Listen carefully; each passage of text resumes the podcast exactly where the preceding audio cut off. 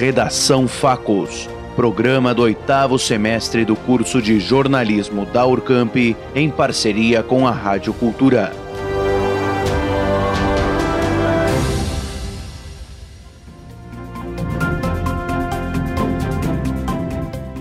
Com a chegada da pandemia, o ano letivo de todo o país passou por mudanças drásticas em suas rotinas, fazendo com que professores desenvolvessem outros modos de manter o contato educacional com os alunos. Bagé, desde março deste ano, desenvolve o projeto Novos Caminhos para a Educação, uma parceria com a TV Câmara Bagé e a Secretaria Municipal de Educação e Formação Profissional, onde videoaulas são produzidas e veiculadas em canal aberto para os estudantes. Para conhecer um pouco mais dessa iniciativa, conversamos com a professora da Rede Pública Municipal e coordenadora de anos finais da Secretaria Municipal de Educação, Tatiane Vaz. Tatiane, como que iniciou a ideia de gravar as videoaulas?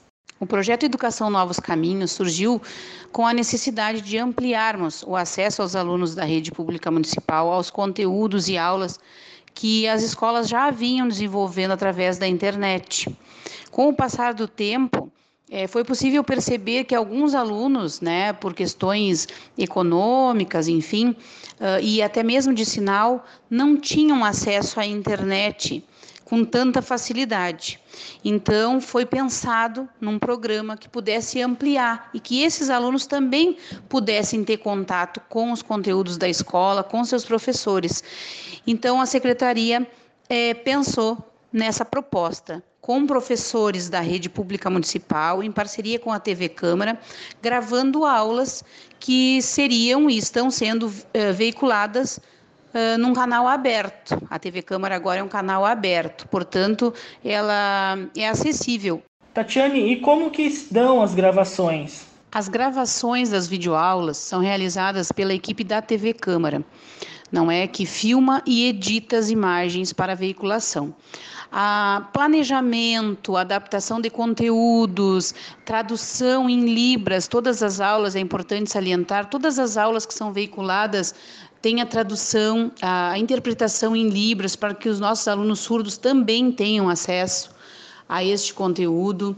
Então, é um trabalho de acompanhamento da Secretaria junto aos professores, que voluntariamente aderiram a esse projeto e se envolvem, se dedicam muito. Nós somos muito gratos a essa parceria com esses professores. Eles gravam essas aulas que são acompanhadas pelas equipes da Esmed, mas são os professores que planejam, que se organizam, que produzem essas aulas até chegar no aluno, que é o nosso objetivo maior. Agora, como que estão sendo recebidas essas videoaulas? Qual é a recepção por parte de professores e alunos? Uma ótima receptividade junto aos colegas professores que estão, neste momento, trabalhando de forma remota, que inserem essas videoaulas no seu planejamento. Eles recebem esse planejamento antecipado para que possam adaptar também para a realidade de cada turma. E os alunos nos dão muito retorno, principalmente os menores, nas redes sociais, desenvolvendo as propostas que são lançadas durante as videoaulas. Eles adoram se ver nas redes, e os colegas também. É uma forma de fortalecer esse vínculo e não perder esse espírito de que estamos separados, mas não distantes, estamos próximos pelo coração e pelo nosso objetivo maior, que é a aprendizagem e o atendimento do nosso aluno com qualidade. A educação sempre enfrentou diversas barreiras em nosso país, mas o ato de se reinventar todos os dias de um professor, ligado a parcerias entre profissionais, proporcionam ao ensino público fôlego e esperança em momentos de incertezas em que estamos vivendo em 2020. Tavison Esteves para o Redação Facos. E hoje nós vamos conversar sobre uma pauta que divide opiniões, mas eu acredito que precisamos sair da nossa zona de conforto e escutarmos cada vez mais o que pessoas negras têm a dizer. Vamos conversar sobre cotas raciais com a advogada Patrícia Alves e presidente da Comissão Especial da Igualdade Racial da Subseção de Bagé e coordenadora do GT Expansão Institucional da Comissão de Igualdade do Estado. Boa tarde, Patrícia. Conta pra gente o que são e como funciona a política de cotas raciais no Brasil. As cotas raciais são ações afirmativas que tem o fim de diminuir as disparidades econômicas, sociais e educacionais entre pessoas de diferentes etnias.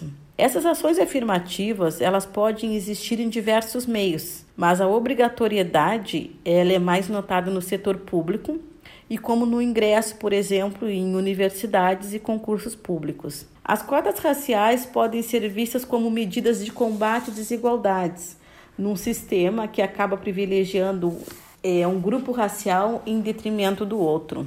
No Brasil, as cotas raciais surgiram no estado do Rio de Janeiro, que foi o primeiro a colocar a reserva de vagas para alunos oriundos de escolas públicas, pretos, pardos e indígenas. Logo após, veio a Universidade de Brasília, que foi a primeira universidade federal a fazer o uso de cotas no ingresso dos seus alunos. A Lei 12.711, que foi sancionada em 2012, que é a Lei de Cotas, determina que as universidades, os institutos e centros federais reservem metade das suas vagas para alunos de escola pública e uma porcentagem para pretos, pardos e indígenas.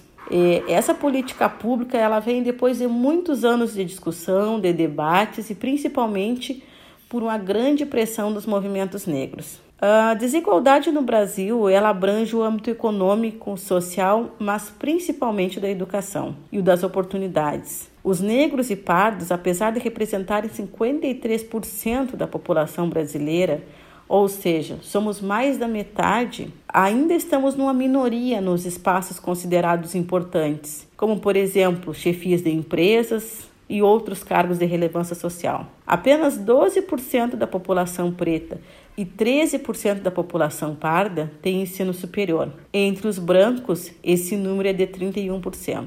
A desigualdade é muito gritante, né? Um exemplo é na faculdade, onde eu não consigo enxergar com paridade pessoas negras da mesma forma que facilmente eu consigo enxergar pessoas brancas transitando naquele espaço. É como se aquele local não nos pertencesse, né? E conta pra gente para que servem as cotas raciais. As cotas raciais têm como finalidade corrigir diferenças sociais e econômicas decorrentes do período da escravidão, que acabou resultando em menores índices de acesso ao ensino superior e, por conta disso, menos oportunidades para negros, índios e pessoas de baixo poder econômico, que acabam enfrentando maiores dificuldades para conquistar empregos. Qual a importância das cotas raciais no contexto social e econômico em que pessoas negras vivem atualmente? A política de cotas pode ser considerada como uma grande revolução silenciosa e que acaba por beneficiar toda a sociedade. Desde a sua implementação, quadruplicou o ingresso de negros na universidade, sinalizando mudanças reais para a comunidade negra. Em 2022, essa política pública vai ser avaliada, como determina a sua criação. A intenção é revisar o programa para se verificar se ela atingiu o objetivo, que é dar maior acesso às instituições de ensino de educação superior para estudantes pretos, pardos e indígenas. Nós podemos considerar a política de cotas como uma ação afirmativa para a redução de danos. Ela é uma medida de caráter emergencial e transitório, ou seja, cotas não são definitivas. Elas serão sempre moldadas conforme a alteração no contexto histórico-social. Se a política de cotas não for suficiente, mesmo que se diminua o abismo entre negros e não negros, será necessário que se criem outras políticas, pois temos mais de 130 anos de abolição da escravatura e ainda uma grande lacuna entre negros e brancos. Assim como as políticas públicas de cotas têm essa intenção de diminuir esse grande espaço social e educacional entre negros e brancos, se outras políticas públicas forem também necessárias, os movimentos negros continuarão na briga para que essas políticas sejam criadas, implantadas e principalmente respeitadas. Muito obrigado, Patrícia, pela tua contribuição. Lembrando também que cota não é esmola. Samuel Oliveira para o Redação Facos. Na última segunda, dia 28 de setembro, a Associação Pampa Gaúcha de Turismo escolheu sua nova presidente. Para falar sobre os projetos em frente à instituição, o Redação Facos convidou a empresária e presidente eleita da Apatur, Clore Giordani Peruso. Quais os desafios para buscar fomentar o turismo na nossa região, visto que temos um grande patrimônio cultural? Os desafios são grandes, mas eles não são tão difíceis. de superá-los, pois estamos fazendo um trabalho planejando o turismo na região e já estamos sentindo que as coisas vêm acontecendo, um pouco ainda lento, devagar, mas que já existe muitas pessoas de fora interessadas em conhecer a nossa região, de modo especial a nossa cidade. Hoje, o governo do estado, através da Secretaria de Turismo, juntamente com o SEBRAE, desenvolveram um pacote, digamos assim, né? É um projeto onde convida os gaúchos para conhecer o estado do Rio Grande do Sul. É Viva o Rio Grande. Então, Viva o Rio Grande do Sul. Então, o que acontece? Neste final de pandemia que a gente pensa que está ocorrendo, não tem muito a possibilidade de grandes aglomerações. Então, as pessoas estão já se organizando para visitarem a nossa região em pequenos grupos, de 3, de 4, de 5, 6 pessoas no máximo. E é isso que nós temos que fazer, recepcioná-los e atendê-los muito bem, para que a gente possa cativar o turista e que ele saia daqui falando bem da experiência que ele teve aqui conosco. O turismo vem ganhando bastante destaque nos últimos tempos. Como fazer para as pessoas continuar a realizar as visitas nas vinícolas da região? Neste momento, nós estamos ganhando, né? As vinícolas da região estão ganhando um destaque maior por conta da concessão da IP, que ocorreu no dia 5 de maio de 2020. Então, no momento que a gente estava em pandemia, triste, com uma série de problemas, né? Tivemos a grata satisfação de receber a notícia do INPI, que havia sido concedida para a região a nossa identificação geográfica, né? Então, a IP Campanha Gaúcha é isso que quer dizer, é um território demarcado para a produção de bons vinhos. Então, o que nós temos que fazer? Através dessa concessão da IP, houve assim muito movimento de gente querendo conhecer a região, porque não basta apenas tomar os bons vinhos, as pessoas querem também conhecer onde esses vinhos são produzidos. E nós temos na região da Campanha, que vai de Candiota a Itaqui, 10 projetos de enoturismo.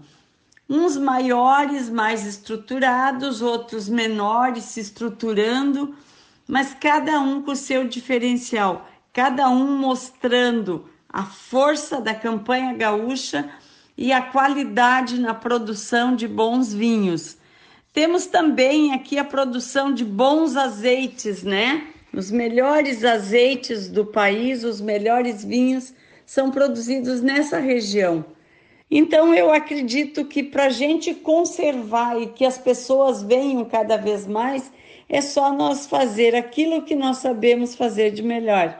Recepcionar, que nós que somos aqui da fronteira, temos as características de bem atender, de bem recepcionar. Então é só continuar fazendo isso e oferecendo aquilo que temos de melhor na nossa produção de agroindústria. Dona Clori Peroso, agradecemos muito pela sua participação. Para a Redação Facos, Diego Rodrigues.